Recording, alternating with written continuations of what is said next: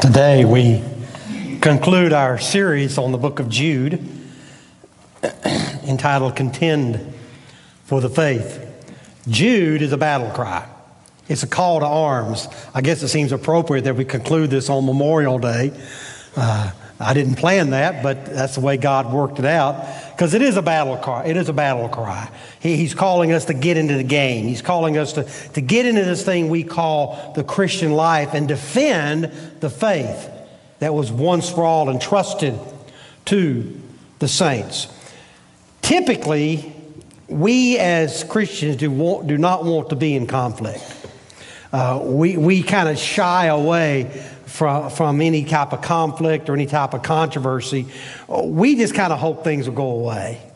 Or we hope at least nobody will call us to have to do anything.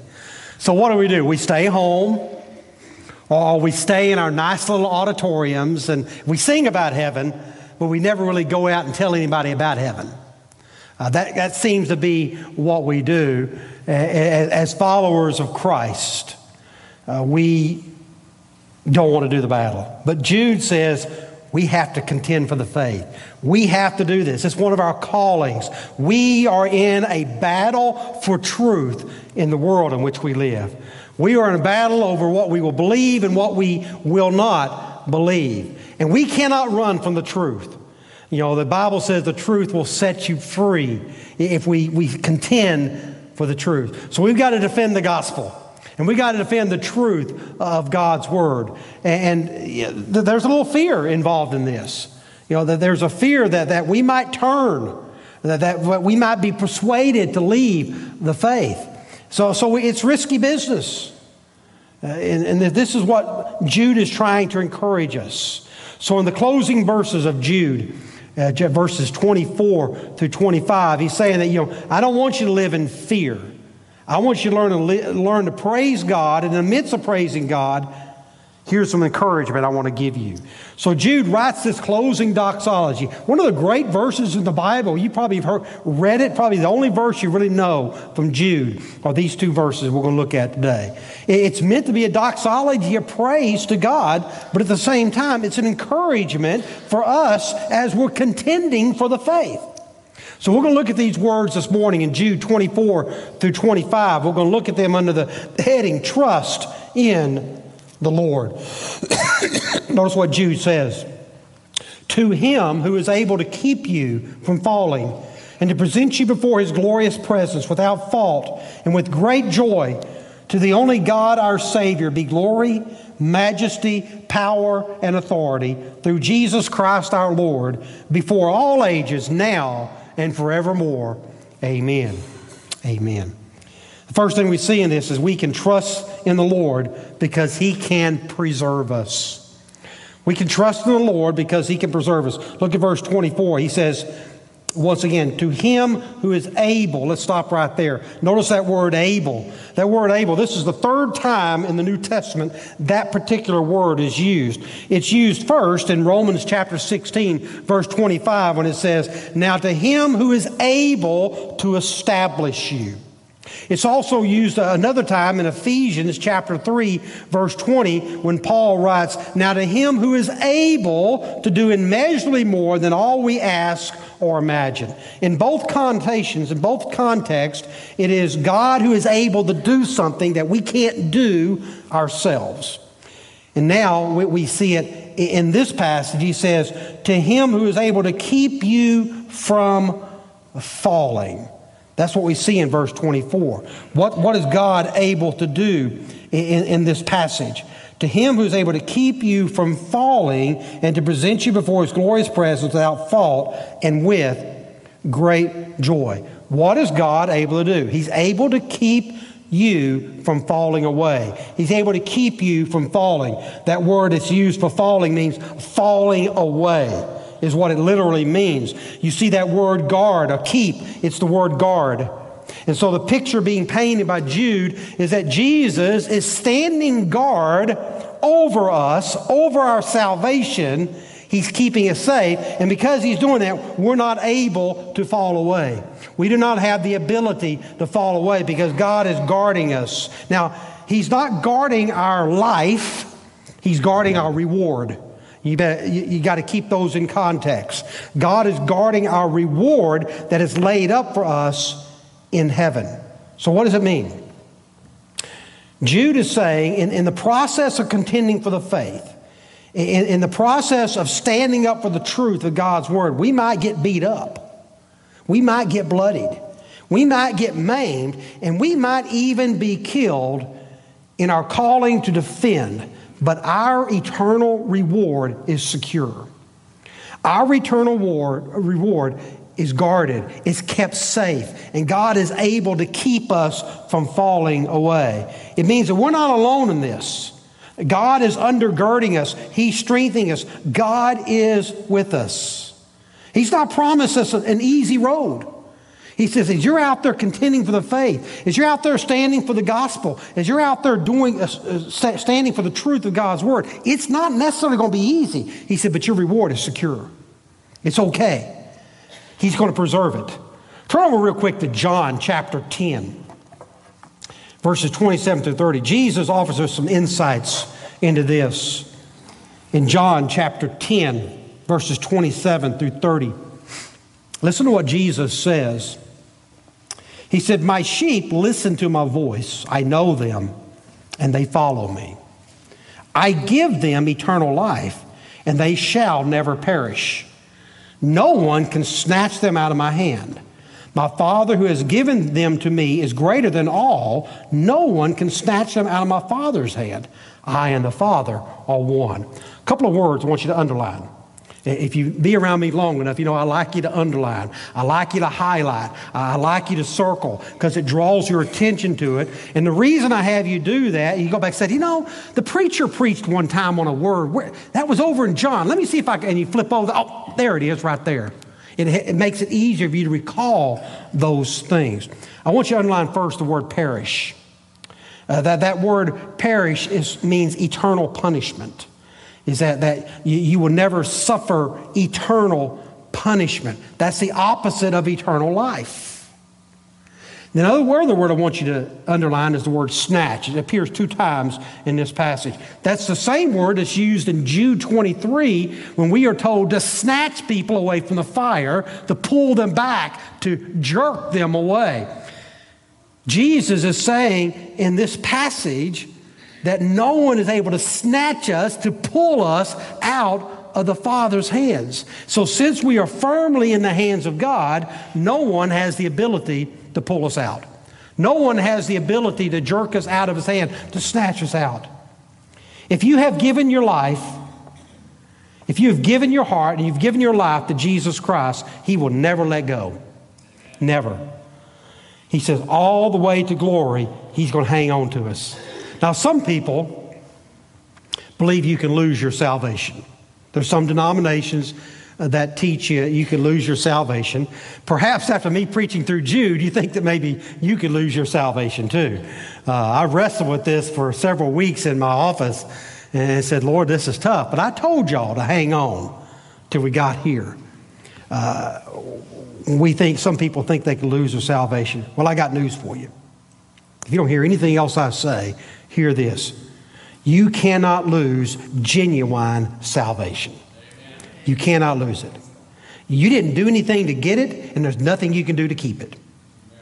It's all a gift of God. And since it's a gift from God, he's not an Indian giver. He gives it to you, and then he takes it away because he's a loving father. He's a good father. You can't sin your way out of a relationship with God. Why? Because he is able. He's able to keep us. He's able to preserve us. In this life, if you will walk with God and you will keep yourself in the love of God, you will walk in victory. You will do it. Now, that doesn't mean you're going to be perfect. Nobody's perfect. It doesn't mean you're not going to slip up every now and then.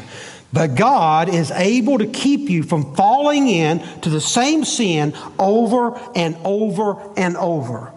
Because he puts within you this desire, this ability to walk away from that, sometimes automatically.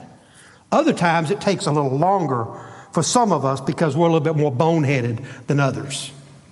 You know what I'm talking about because you have children that way, don't you? Some of them, they just get it. Oh, they just get it. And in others, he said, when are you ever going to learn this? Why do you think God would be we'd be any different? I think that's why God gives us children, so we understand him a little bit better.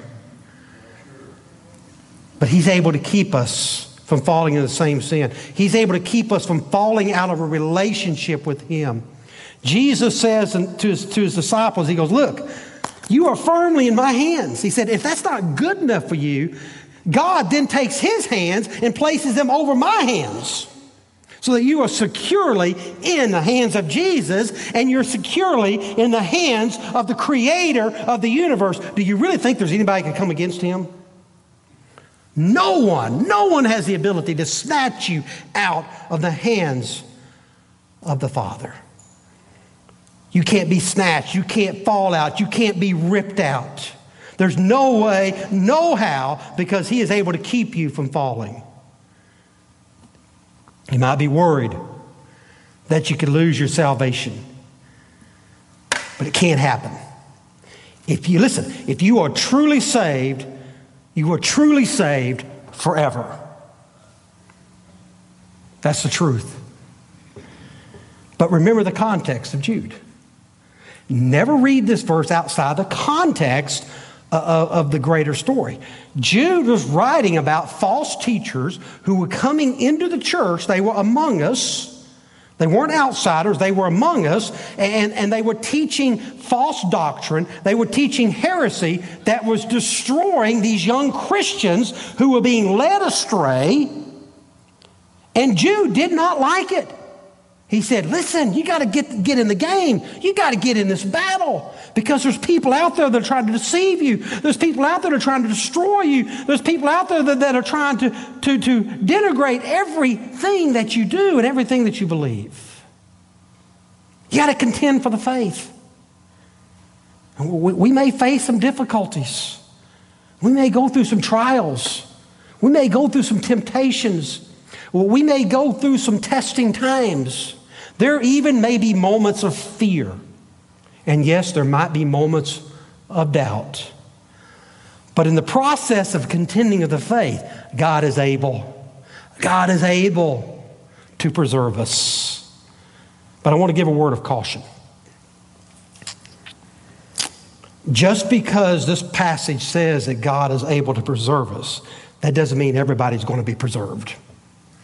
Jesus himself said in Matthew 7, verse 21, "Not everyone who says to me, 'Lord, Lord,' will enter the kingdom of heaven, but only he who does the will of my Father." The security of our salvation does not mean that people can live in patterns of unrepentant sin and still be secure. Those who profess faith in Christ and then fall away into a lifestyle of sin reveal their profession was never genuine. Let me read that again. Let me say that again. Those who profess faith in Christ and then fall away into a lifestyle of sin reveal their profession was never genuine. Biblical support. 1 John chapter 2, verse 19 says this, "They went out from us, but they did not really belong to us. For if they had belonged to us, they would have remained with us. But their going showed that none of them belonged to us. Thus saith the Lord." Thus saith the Lord. But listen to me. Those of us whose faith is real, our salvation is secure. If your faith is real, your salvation is secure. We don't have to worry about that, because God is able to keep us. So we can trust in the Lord because he can preserve us. But he also says we can trust in the Lord because he can present us. Look at verse 24 again. He's able to keep you from falling and to present you before his glorious presence. What's God able to do? What's Jesus able to do? He's able to present us to the Father. This means to formally introduce to another individual. It's to bring to someone's attention. Christ has the ability to introduce us to the Father. He has the ability to escort us into the very presence of the Father. It kind of gives new significance to that phrase that Jesus said, "No one comes to the Father except through Jesus." You don't gain an audience. You don't gain an introduction in your own ability. You gain an audience. You gain an introduction because of the presence of Christ who presents you. How does He present us? First, He says He presents us without fault. Without fault. That word fault means without stain, without blemish, untarnished. We get this picture sometimes, especially I think the younger generation, because that's the way they work, you know. But the younger generation, we think that God is standing up in heaven and He's got this computer tablet. And on that tablet, He's got a spreadsheet of every sin that we've ever committed. And He's got it cross-referenced and footnoted for every time, every event. He's probably even got it cross-referenced with other people's lives when we were in the company with them. So that when we say, I've got it referenced over here too. So we have no defense against God. For those of us a little bit older, God just got a big chief tablet is what He's got. And He wrote them all down. You know, for me, it's probably this high. You know, big chief tablet. You know, written on, in the margin. But you know, that's what we get this impression of that. And we stand before God with these stains. We stand for God with these blemishes, and that stain makes us look dirty. It makes us look damaged. It blocks out our ability to stand before God. But I got news for you. Jesus can get the stain out. Jesus can take away the blemish. Jude says, "To Him who is able to keep you from falling and to present you clean, pure, purged, spotless, uncontaminated, unpolluted, untainted, unstained, washed." When Jesus does the job, He does the job well. Christ wants to take away the stains of our sin. He wants to take it away. Jesus can wash you clean. I think literally it's wash. In Texas, we say wash, but it's wash. Jesus can wash away your stains. You know, all of the great hymns of the faith sing about it. How about this one? There is a fountain filled with blood, drawn from Emmanuel's veins, and sinners plunged beneath that flood lose all their guilty stains. What can wash away my sins? Nothing but the blood of Jesus. What can make me whole again? Nothing but the blood of Jesus. There is power, wonder-working power in what? In the blood of Jesus. The Lamb. Jesus has the ability to present you to God without fault because His blood covers your sins and His blood will never lose its power. Jesus is able to do that. Not only is He able to present us before His glorious presence without fault, but He also says with great joy. He's able to present us before the presence of God with great joy. Now, you would think it'd be just the opposite. You would think it would be in fear. Ooh, I hope I did enough. Ooh, I'm about to meet Him. I hope I'm okay. I hope I'm dressed right. Let me tell you something. When you get into heaven, if you're in Christ, you don't have to worry about what you look like. You don't have to worry if you're wearing your Sunday best or your shoes are shined, you got your Sunday tie or your Easter bonnet on, ladies, because you're only going to stand there in the shed blood of Jesus Christ. That's all that matters.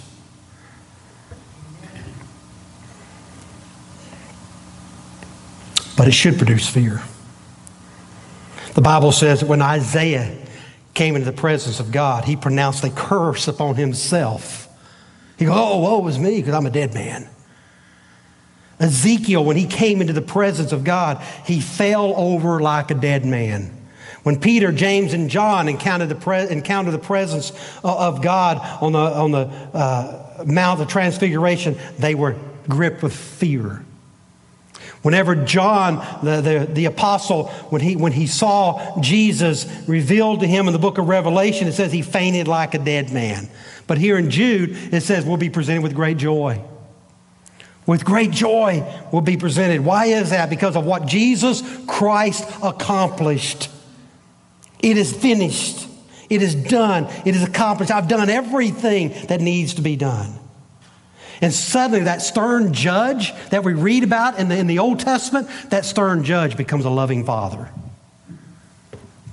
He becomes a loving father. I want you to get that picture in your mind. Think of the picture of a loving father. It's kind of like the image of the prodigal son. You know, the prodigal son comes home. And instead of being met with rebuke, instead of being met with fear and condemnation, the father takes him in his arms and he says, I love you. And I have always loved you. I've loved you since the foundation of the world. And I've loved you all the way into glory. That's what Jesus, that's what God would do to us. This verse is so exciting. I was just talking to one of our dear saints this morning. I didn't realize the guy was 90. Shocked me. He looked 89. No. And I know we have others in here that are 90. This is one of the greatest verses in the Bible. You know why? Because it tells us what happens when we get to heaven.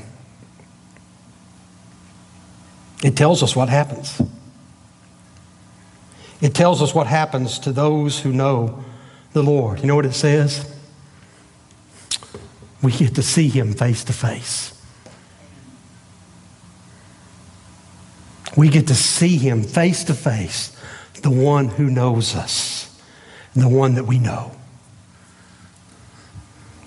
That's heaven, folks.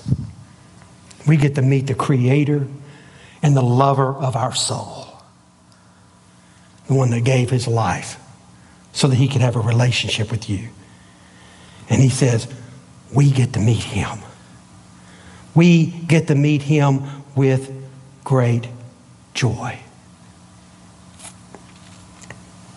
He is able to present us without fault and with great joy. We can be confident. And here's the question. God is able. Are you willing to come to him? God is able to present you without fault and with great joy. Are you willing to come to him? Because if you're willing to come to him in faith, then Jesus, by his grace, will present you to the Father without fault and with great joy. Amen. If you're willing to come to him, will you do it? Look at that last phrase, verse 25. To the only God, our Savior, be glory, majesty, power, and authority through Jesus Christ our Lord before all ages, now and forevermore. That last phrase, it's a final praise to God. Jude is saying that we ought to live our lives should be all about praise to God, not just with words, but through our actions as well. The bottom line is this: everything we do, everything we say, everywhere we go, everything we think ought to bring glory and honor to the Father in heaven. He's the one that's worthy. Jesus is the one that's worthy. He bought our life. He purchased our lives. And he is worthy of our service. For our life to be a life of praise, we got to bring glory to him. In order to bring glory to him, we have to respond to the call. We have to respond to the call. Jude is saying, he said, God deserves the glory. Get in the game. He said, you were created for a purpose. You were created for a reason. And I can always say, it's not to sit, soak, and sour. There aren't any of those people in heaven. Trust me, there's nobody in heaven that's going to sit, soak, and sour. So why are you practicing here?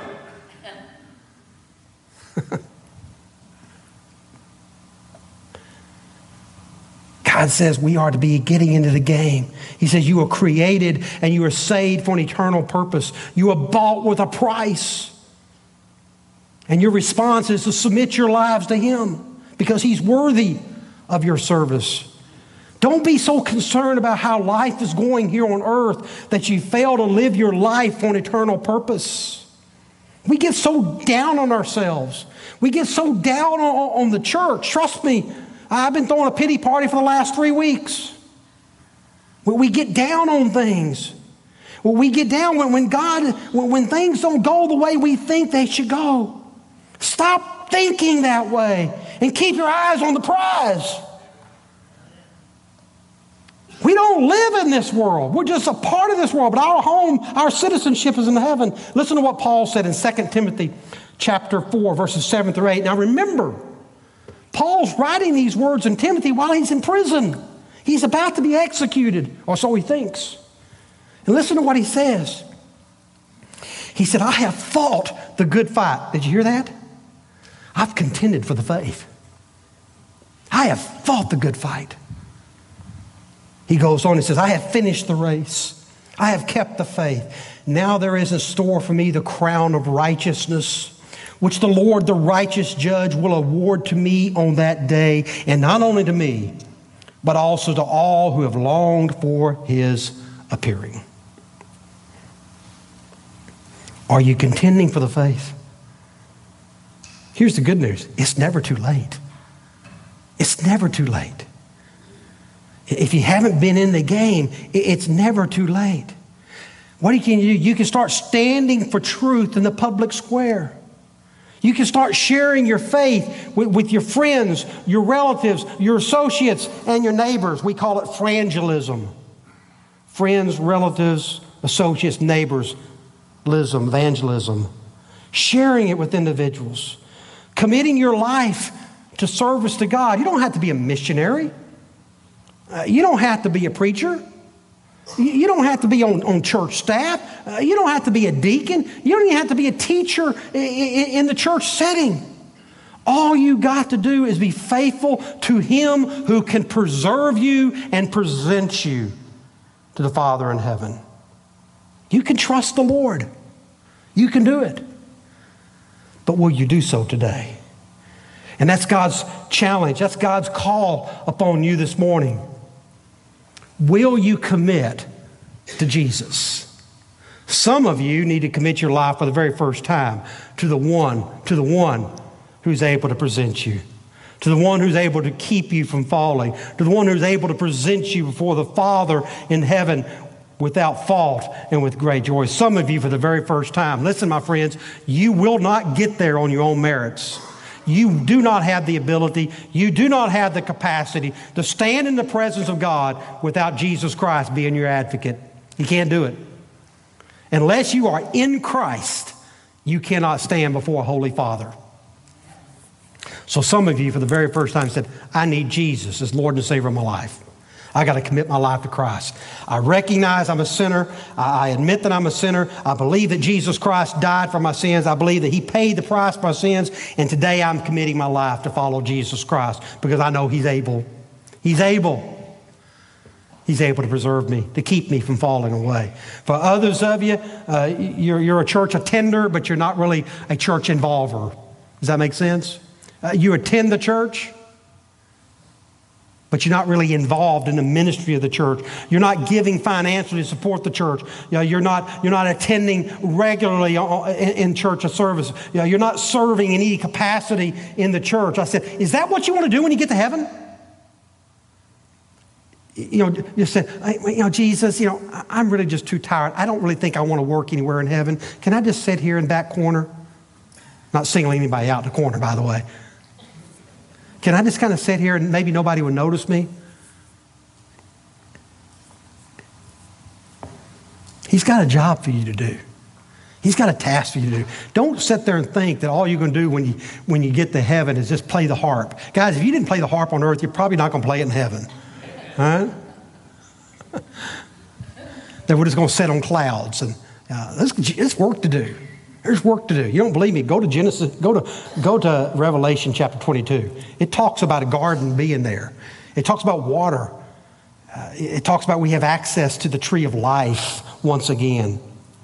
Maybe what God is trying to say, as it was in Genesis 1 and 2, it will be again. Some of you say, you got to get in the game. You're a church member, but you're not involved. Church will go on because you're not doing anything anyway, so it will go on. And I want you to know that. If you decide not to get in the game, I want you to know the church will continue. It will continue because this is the bride of Christ. This is the body of Christ. It's not the building, it's the people. For others of you, you need a church home. You know, maybe your attendance is somewhere a long way away. Maybe it's nearby. Maybe you're looking for a church home, and maybe God has brought you here because He wants you to be a part of this church so that you can be involved in ministry, you can be involved in missions, you can be involved in service in the church and outside the church. Maybe God has brought you here for that reason. Whatever decision you need to make, we're going to invite you to come. Kip's going to come and lead us. Marilyn Cassie going to come and play. We're going to open it. We won't belabor the point. We're not going to drag it out. I pretty much know everybody in here. And you're good people. I want you to know that. You're good people. I love you. More importantly, God loves you. And He's loved you since the foundations of the world. And He's called you in Christ Jesus. In Christ Jesus to be His witness here on earth. The question is, what kind of witness are you going to be? A witness for His glory? That's the way it should be. Would you stand with me as I lead us in a time of prayer?